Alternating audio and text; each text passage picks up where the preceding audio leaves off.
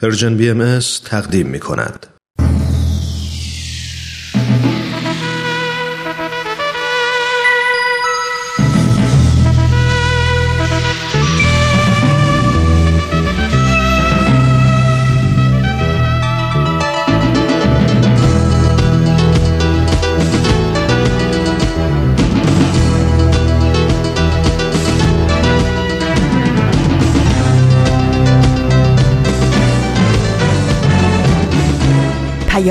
دوست. برنامه ای برای تفاهم و پیوند دلها.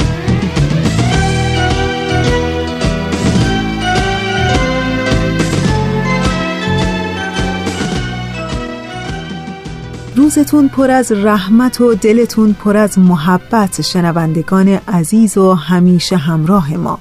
امیدوارم که روز و شبتون به خیر باشه و به آرامش. این هفته هم به استدیوی رادیو پیام دوست خیلی خوش آمدین.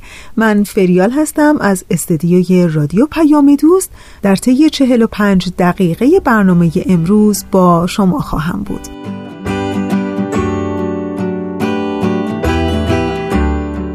بنا به تقویم خورشیدی امروز دوازدهم خرداد ماه از سال 1398 خورشیدیه که مطابق میشه با دوم ماه جوان 2019 میلادی.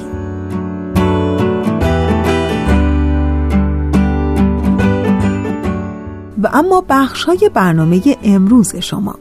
در بخش اول شما شنونده قسمت دیگه ای از مجموعه برنامه 100 پرسش 100 پاسخ هستین و در ادامه در ایستگاه دوم همونطور که از هفته پیش شنونده این مجموعه برنامه بودین قسمت دیگه ای از سری جدید از مجموعه گرامافون براتون آماده پخش خواهد شد و در ایستگاه سوم قسمت دوم از مجموعه برنامه ما رو میشنوید با نام کاوشی در تعصب.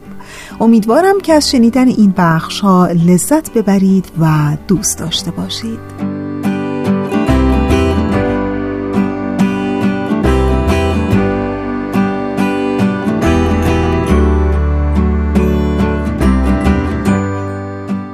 گاهی با خودم فکر می کنم که با توجه به زندگی های امروزی با این همه دقدقه و مشغله و نگرانی های امروز و فردا چقدر دور بودن از استرس و استراب کار سختیه. و یا حتی می‌خوام بگم کنترل کردن اون در زندگی های روزمرمون نه؟ از شما چه پنهون که دیشب غرق در این افکار بودم که خیلی اتفاقی به مطلبی از یه استاد قدیمی برخورد کردم. که سالها قبل در دفترم نوشته بودم. اون موقع که ما دانشجو بودیم و سعی می کردیم با استراب ها و استرس های درس ها و امتحان ها سر و کله بزنیم یه روز استادمون راهکارهایی برای کنترل استراب به ما معرفی کرد و ما نوشتیم و راهکارهای اصلیش از این قرار بود. اول اینکه برای کاهش استراب اعتماد به نفس خودتون رو تقویت کنید. دوم خاصیت شوخ طبعی و بزلگویی رو در کاهش استراب هرگز نادیده نگیرید سوم ورزش و تحرک جسمانی شادابی و نشاط و آمادگی های روانی خودتون رو هر روز زیادتر کنید چهارم اگر مسترب شدیدید سعی کنید به حالت قبل از استراب بازگردین تا بتونین اوضاع رو به کنترل خودتون در بیارین. و پنجم اینکه یه راه مقابله با استراب اینه که به جای تلاش برای کنترل اصلا بیایید اون رو تجربه کنیم. این یعنی جسارت ورزی. و ششم آموزش آرامیدگی روشی سریع برای بازگشت به حالت آرامش شما می‌تونه باشه. هفتم شناخت رفتارهای نشان دهنده استراب به کنترل اون می‌تونه کمک بکنه. و هشتم اینکه به مدت دو دقیقه در موقعیت وحشتزا و استرابزا مقاومت کنید و این مقاومت رو گسترش بدید و در نهایت اینکه زمان نگرانی خودتون رو محدود کنید و به کارهای خودتون نظم و ترتیب بدید. شاید همین راهکارهای ساده حداقل بتونه کمی از استراب ها و استرس های روزانه ما در این دوندگی های روزمرمون کم کنه.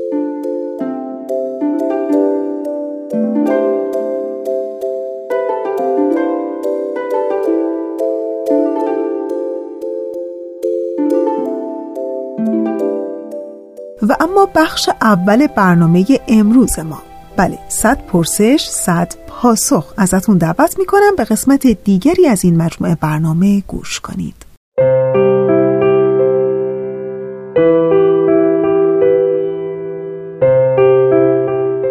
صد پرسش صد پاسخ.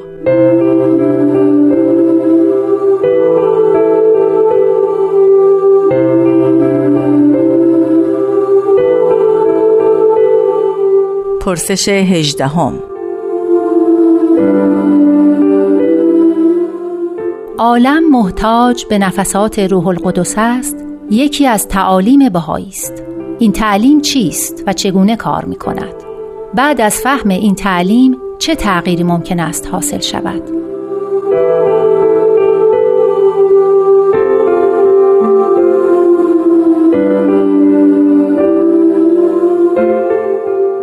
با آرزوی شادی برای شما شنوندگان عزیز بنده وحید خورسندی هستم. این تعلیم تا حدی که ما متوجه میشیم چند وجه داره. شاید اولین وجهش این باشه که در مقابل سابقه تاریخی که از دوران رنسانس به وجود اومد و انسان را غیر محتاج به هیچ نیروی خارج از وجود خودش در نظر گرفت یعنی گفت که انسان دیگه خدا را برداشته و خودش به جای او قرار گرفته به انسان یادآوری می کند که عالم انسانی محتاج نوعی هدایت یاری و تایید الهی است و انسان به تنهایی خودش برای حل همه آنچه که از فعالیت بیرویه خودش حاصل کرده کافی نیست و سیر حیات بشری در اطراف ما هم همین رو نشان می دهد که خودخواهی انسانی باید به وسیله عامل دیگری غیر از خود انسان محدود بشه و تغییر بکنه که ما اسمش رو می‌گذاریم دین. پس دنیا محتاج نفسات روح القدس است به یک معنا این است که جامعه انسانی نمی‌تواند بدون نقش مهم هدایت کننده تعییدات الهی و هدایت الهی که به صورت پیامبران در هر زمان ظاهر میشه به سعادت حقیقی خودش برسه.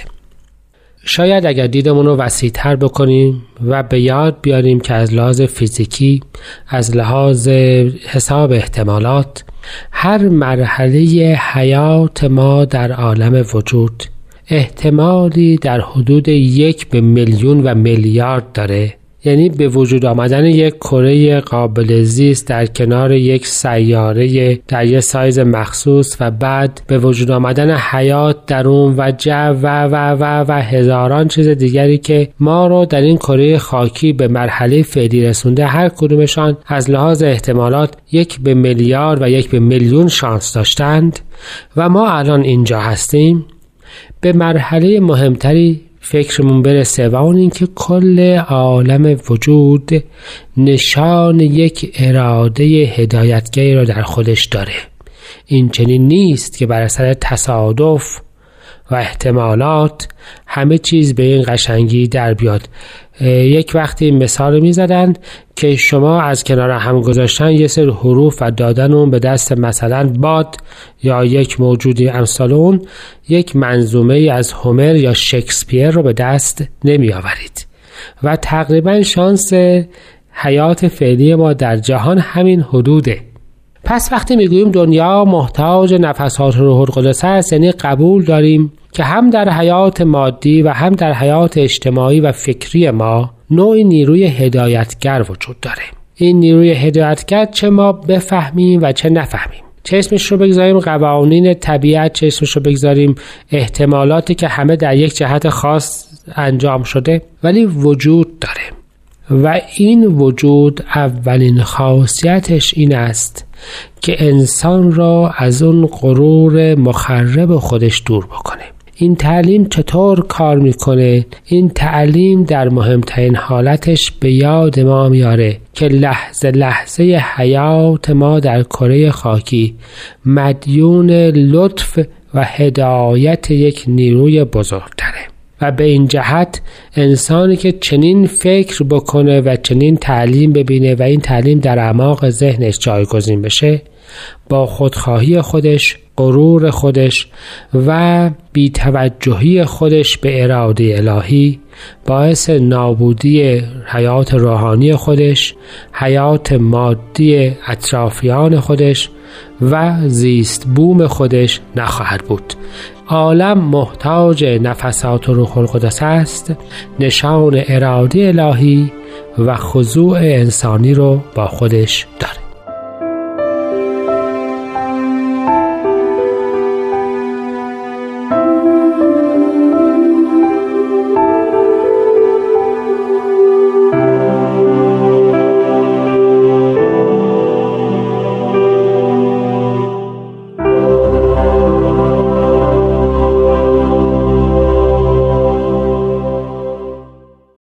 دوستان عزیز اونچه که شنیدید قسمت دیگری بود از مجموعه برنامه 100 پرسش 100 پاسخ.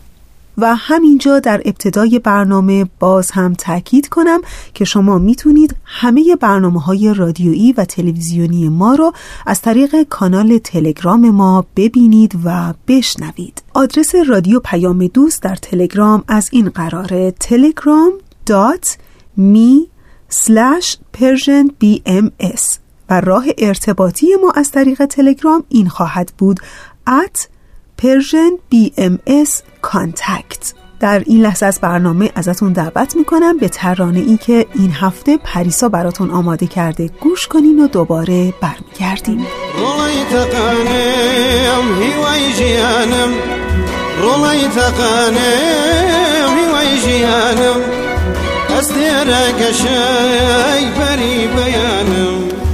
استێرەگە شەی بەری بەیانم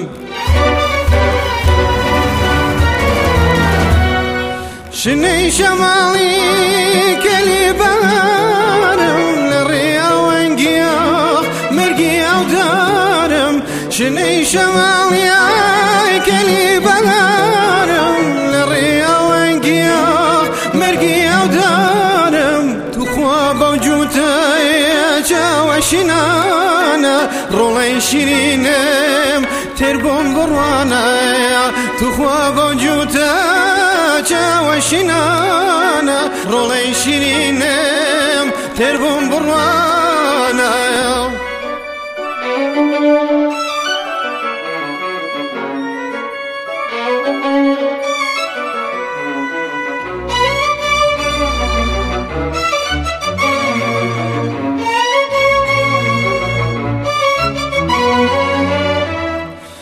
روجي نوروزي برشق زرينم. روجي نوروزي برشق زرينم. تري فيس بي مانجي هاوينم. تري فيس بي مانجي هاوينم. رولي تقانم هواي جيانم. رولي تقانم هواي جيانم. از دیر گشه ای بری بیانم از دیر گشه ای بری بیانم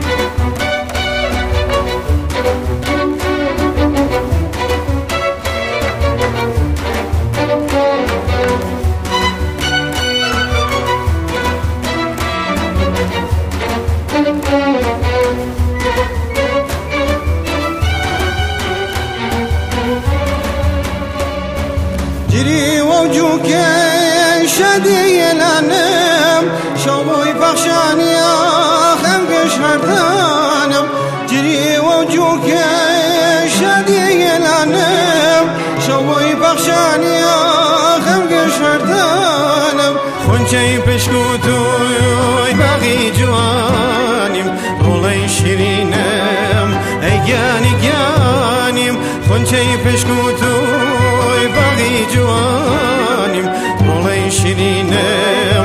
Yeah.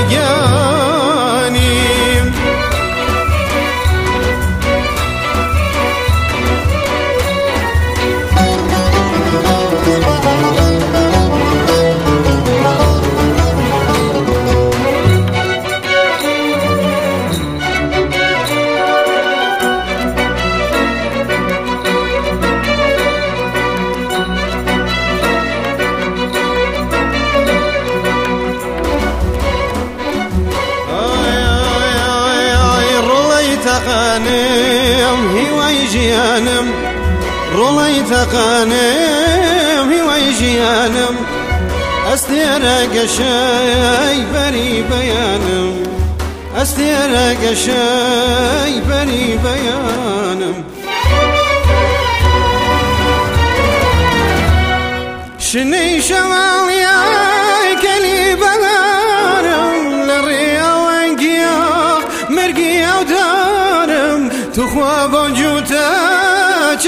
چاوەشینانە ڕۆڵەی شیرینم تێربووم بڕوانە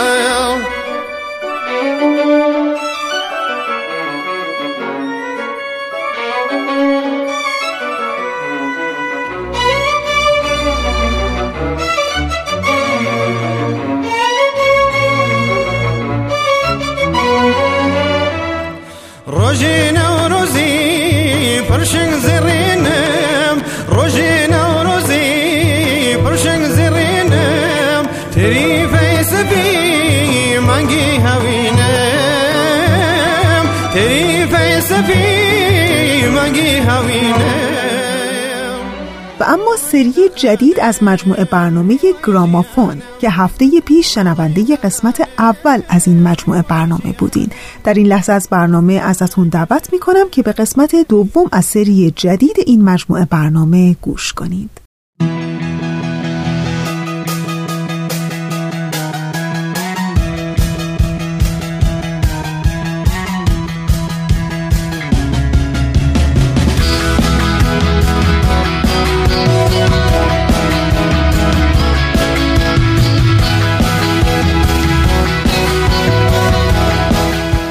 گرامافون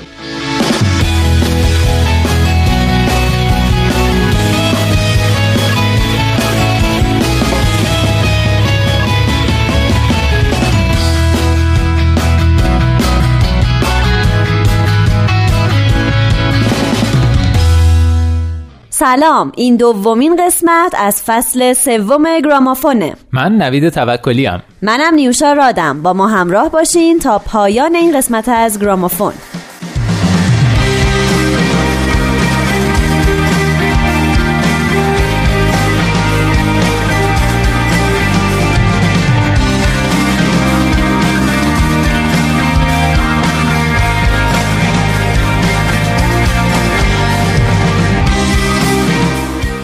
دوستان امروز براتون از یه گروه راک آمریکایی میگیم به نام Portugal The Man. اعضای گروه شامل جان بالوین گورلی خواننده اصلی و گیتاریست زوی منویل خواننده نوازنده پرکاشن زک کرادرز گیتار بیس خواننده پس زمینه کایل اوکوین نوازنده کیبورد سینتسایزر گیتار خواننده پس زمینه جیسون سیکریست نوازنده درامز و اریک هوک نوازنده گیتار و خواننده پس زمینه هستند.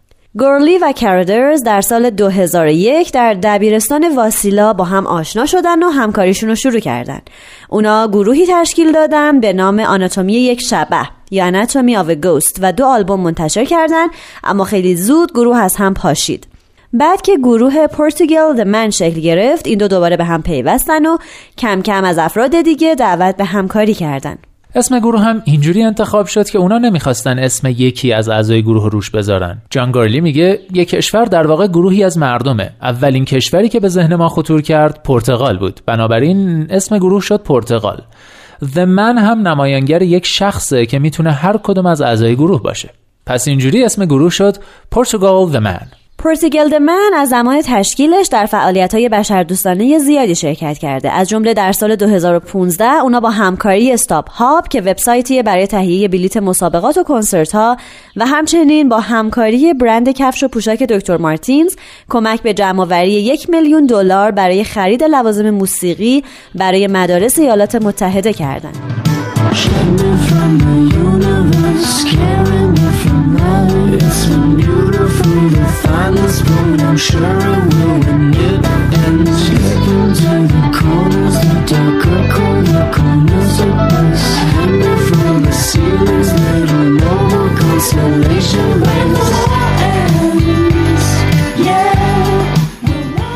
پورتوگال دمن تا حالا 8 آلبوم منتشر کرده بعد از آلبوم سومشون به نام Censored Colors جان گارلی جایزه بهترین خواننده سال رو از سوی مجله AP دریافت کرد. آلبوم چهارم گروه به نام سیتانیک سیتانیست در جولای 2019 منتشر شد که تم این آلبوم بر محور خاطرات و داستانهای جوانی جانگارلی در آلاسکا قرار گرفته.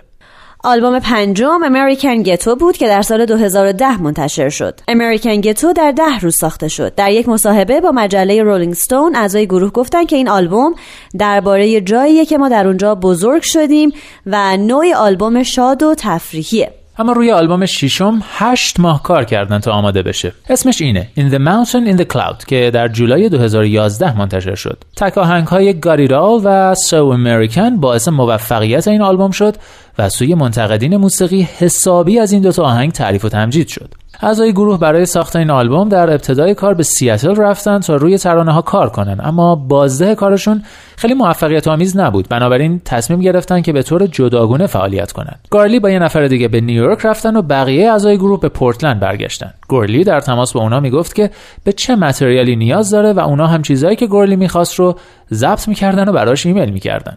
آلبوم In the Mountain in the Cloud در مجموع موفق بود. همچنین آلبوم هفتم با نام Evil Friends که در سال 2013 منتشر شد و آهنگ های Evil Friends, Purple, Yellow, Red and Blue این آلبوم حسابی سر و صدا به پا کردن. گروه پورتوگال من تو همین سال 2013 برای آهنگ Evil Friends موزیک ویدیویی ساختن که مورد توجه مخاطباشون قرار گرفت. آهنگ Purple, Yellow, Red and Blue هم به عنوان دومین آهنگ این آلبوم در 23 آوریل 2013 منتشر شد و موزیک ویدیوی اونم یه روز بعد در یوتیوب پخش شد. در 20 می همین سال همین ترانه به پخش رادیویی رسید و بعدها به عنوان آهنگ بازی فیفا 14 هم استفاده شد. در 23 می 2013 برای ترانه اتمیک من هم یه موزیک ویدیو از طرف گروه منتشر شد که این یکی هم حسابی موفق بود.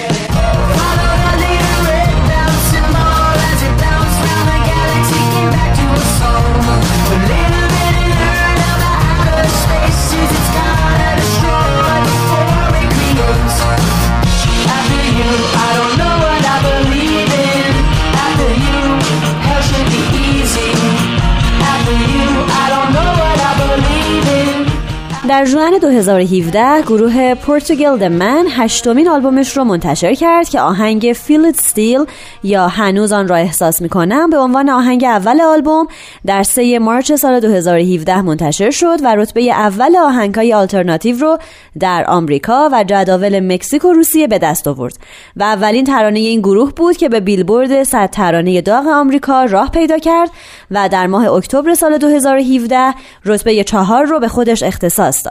آهنگ فیلت ستیل همچنین در 18 تا کشور از جمله استرالیا، بلژیک، کانادا، فرانسه، آلمان، ایرلند، نیوزلند، نروژ، پرتغال، اسپانیا، اسلوونی، سوئیس، انگلستان و آمریکا جزو ده ترانه برتر شناخته شد. در ماه ژانویه 2018 این ترانه در شستمین مراسم جایزه گرمی برنده جایزه بهترین اجرای دو نفر گروهی پاپ شد.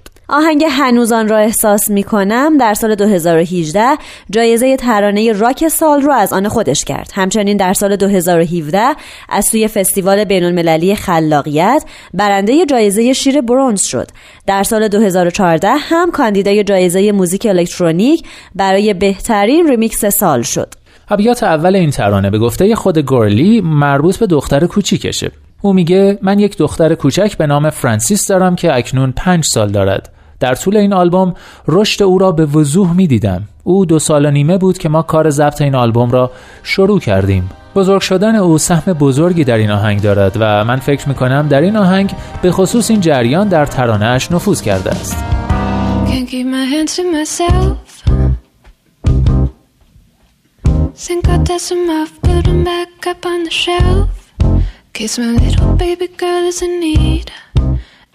نمی‌توانم جلوی خودم را بگیرم. فکر می‌کنم که باز شروع کنم یا دست نگه دارم. وقتی دختر کوچکم به من نیاز دارد آیا کار من دور از انتظار است؟ من فقط به خاطر هیجان یک شورشیم. از سال 1966 تا به حال همین حس را داشتم. شاید دیگر تمام شده باشد اما هنوز حسش می‌کنم. آه من فقط به خاطر هیجان یک شورشیم بگذار باز شروع کنم. انگار که سال 1986 است. شاید دیگر تمام شده باشد اما هنوز حسش می کنم اگر فرزند دیگری داری که باید او را سیر کنی او را به یک پرستار بسپار. مادر یک قبرکن خبر کن. آیا دور از انتظار است که من هم با برگریزان بروم؟ آه من فقط به خاطر هیجان یک شورشیم از سال 1966 تا به حال همین حس را داشتم. شاید دیگر از آن خسته شده باشیم اما هنوز حسش می کنیم. اما هنوز حسش می کنیم. هنوز حسش می کنیم. شاید به خاطر صلح جنگیده ایم. شاید راه آسانتر را انتخاب کردیم. با امیدها و رویاهای من خداحافظی کردیم. حمله به دشمن را متوقف کردیم. می توانیم به خاطر صلح بجنگیم. می توانیم راه آسانتر را انتخاب کنیم. با امیدها و رویاهای من خداحافظی کنیم. حمله به دشمن را متوقف کنیم. می توانیم منتظر بمانیم تا دیوارها فرو بریزند. زمان آن رسیده که کمی هم به کودکانی توجه کنیم که درگیر این جنگ شدند اما آه تا وقتی دیوارها فرو نریختند برای من مهم نیست. آیا گذشته برمیگردد؟ آه من فقط به خاطر هیجان یک شورشیم عشق تو در اعماق قلب من رخنه کرده است. من فقط به خاطر هیجان یک شورشیم شاید دیگر تمام شده باشد اما هنوز حسش می کنم آه من فقط به خاطر هیجان یک شورشیم از سال 1966 تا به حال همین حس را داشتم. شاید دیگر تمام شده باشد اما هنوز حسش می کنم هنوز حسش می کنم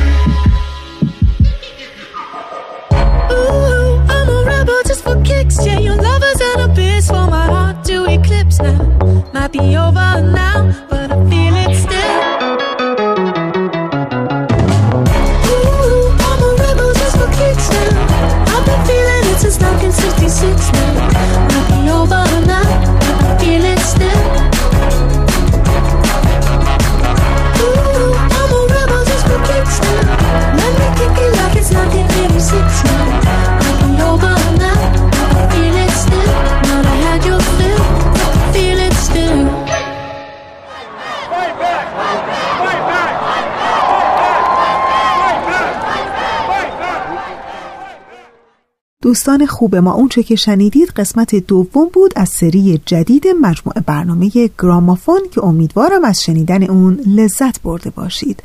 همونطور که در جریان پخش فیلم امیدی از ایران و خانه دوست هستین ولی من باز هم می‌خوام یک بار دیگه تاکید کنم که تماشای این دو فیلم رو از رسانه Persian BMS از دست ندید. جدول زمانبندی فیلم مستند خانه دوست از تلویزیون اندیشه به این قراره. سهشنبه چهاردهم خرداد ماه ساعت ده و نیم شب چهارشنبه پانزدهم خرداد ساعت دوازده و نیم بعد از ظهر. و پخش این فیلم از تلویزیون پارس به این ترتیب خواهد بود. یک شنبه دوازدهم خرداد ماه ساعت شش و نیم بعد از ظهر دوشنبه سیزدهم خرداد ساعت شش و نیم بعد از ظهر و چهارشنبه پانزده خرداد ساعت چهار و نیم بعد از ظهر. و دوستان خوب رادیو پیام دوست یادتون باشه که این فیلم ها از طریق تارنما و شبکه های اجتماعی و کانال تلگرام رسانه ما Persian BMS هم در دسترس خواهد بود. امیدوارم که موفق به تماشای فیلم امیدی از ایران و فیلم مستند خانه دوست از رسانه Persian BMS بشید و از تماشای این دو فیلم لذت ببرید. کاوشی در تعصب که هفته پیش شنونده قسمت اول اون مجموعه برنامه بودید. در این لحظه از برنامه ازتون دعوت می‌کنم به قسمت دوم از این مجموعه برنامه گوش کنید.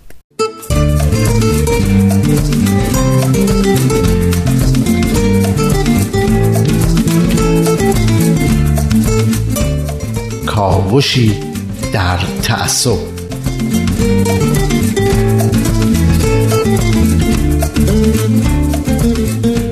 با درود به شما شنوندگان عزیز برنامه.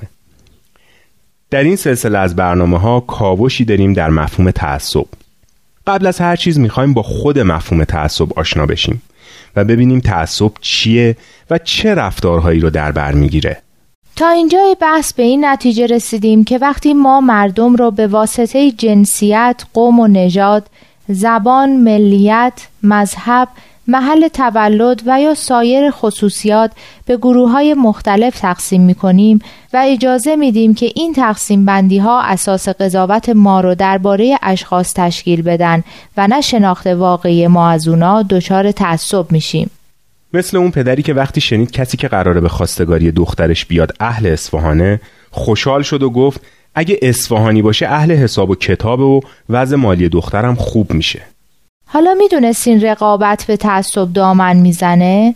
وقتی دو گروه بر سر چیزی رقابت می‌کنن حتی اگه اون چیز ارزش زیادی هم نداشته باشه مثلا یه جایزه ورزشی کوچیک نسبت به هم تعصب پیدا می‌کنن برعکس اگر از همین دو گروه بخواین که برای رسیدن به یه هدف مشترک با هم همکاری کنن این تعصب کمرنگتر میشه و یا حتی از بین میره. این دقیقا یکی از آزمایشاتیه که کارشناسا در این زمینه انجام دادن. این قضیه تعصب و دشمنی رو که مثلا بین گاودارها و پرورش دهندگان گوسفند در آمریکا وجود داشت توجیه می‌کنه. علتش این بود که هر دو برای به دست آوردن بازار مصرف با همدیگه رقابت می‌کردن.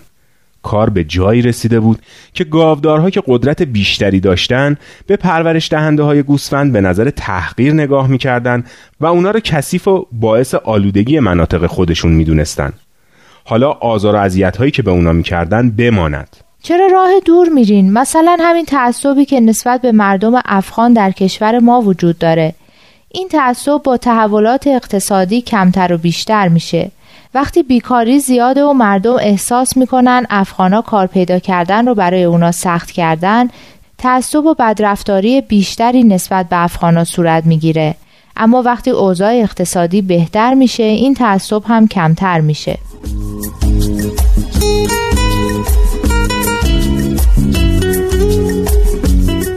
همراهان گرامی از اینکه شنونده برنامه های رادیو پیام دوست هستید از شما سپاس گذاریم. تا لحظاتی دیگر در ادامه این برنامه با ما باشید.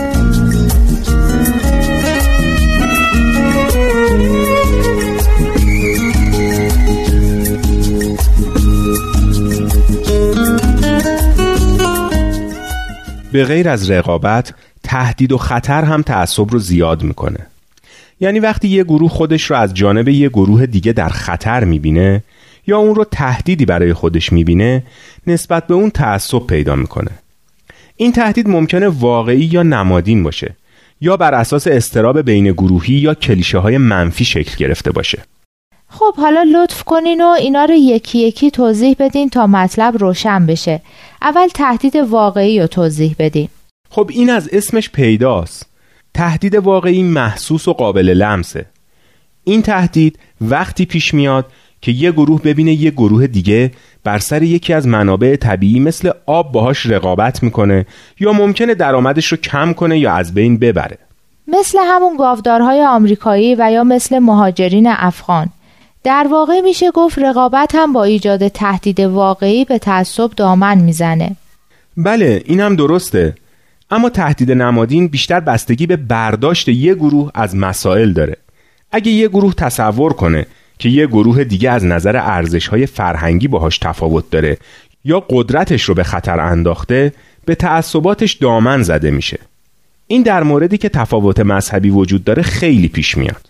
این که میگین یه گروه تصور کنه یعنی اینکه ممکنه واقعا این تفاوت ارزش ها وجود نداشته باشه یا قدرت اون گروه واقعا به خطر نیفتاده باشه درسته ممکنه اینطور باشه یا نباشه اما همین که یه گروه یه همچین برداشت و درکی از اوضاع داشته باشه تعصباتش تشدید میشه این که گفتین بعضی از تهدیدها بر اساس استراب بین گروهی شکل می‌گیرن دقیقا یعنی چی؟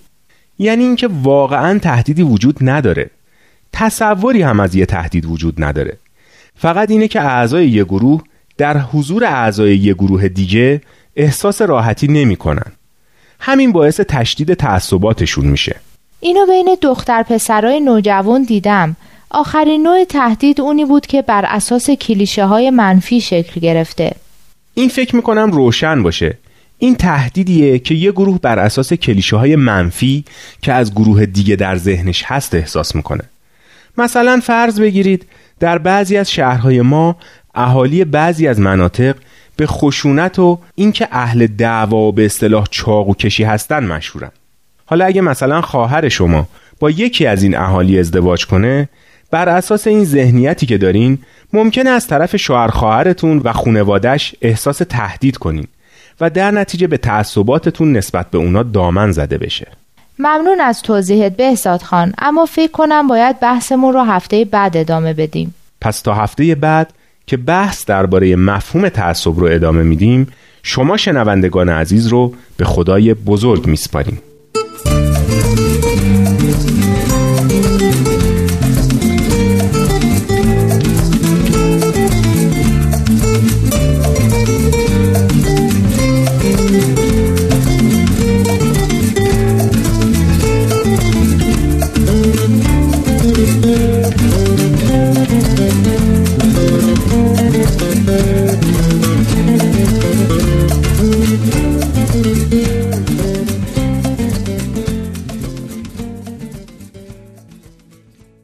دوستان عزیز اونچه که شنیدید قسمت دوم از مجموعه برنامه ما بود با عنوان کاوشی در تعصب. صدا صدای آشنایی است که از رادیو پیام دوست به گوش شما شنوندگان عزیز ما می‌رسه. در دوازدهم خرداد ماه سال 1398 خورشیدی که مطابق میشه با دوم جوان 2019 میلادی. دوستان خوب ما خیلی کوتاه یادآوری کنم که شما می‌تونید به برنامه های رادیو پیام دوست تلویزیون آین باهایی و نوین تیوی از طریق یوتیوب دسترسی پیدا کنید. تحت این عنوان پرژن BMS ولی یادتون باشه که هر برنامه ای رو که می‌بینید و یا میشنوید حتما نظرات و پیشنهادها و انتقادهای خودتون رو هم در مورد اون برنامه با ما در میون بگذارید. ما دوست داریم خیلی بیشتر از قبل از شما بشنویم. پس با ما خیلی بیشتر در ارتباط باشین.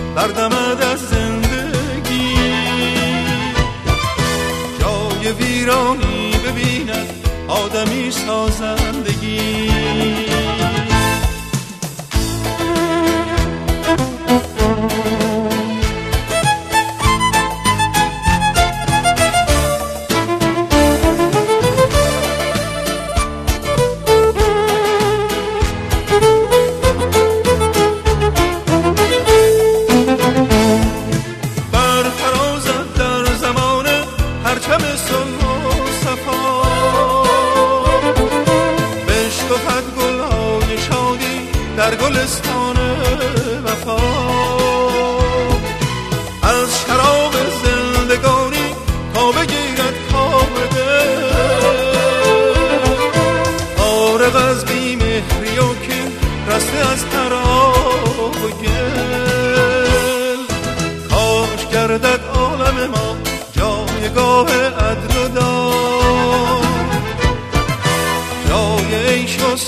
صلح و یاری مظهر مهر و بداد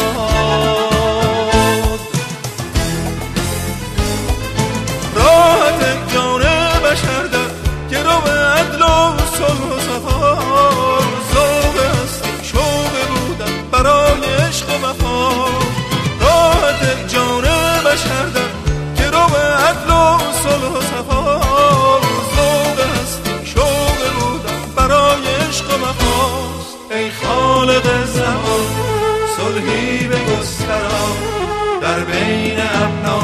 بشر در پهنه جهان.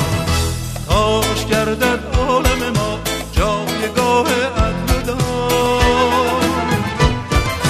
جای عیش و صلح و یاری مظهر مهر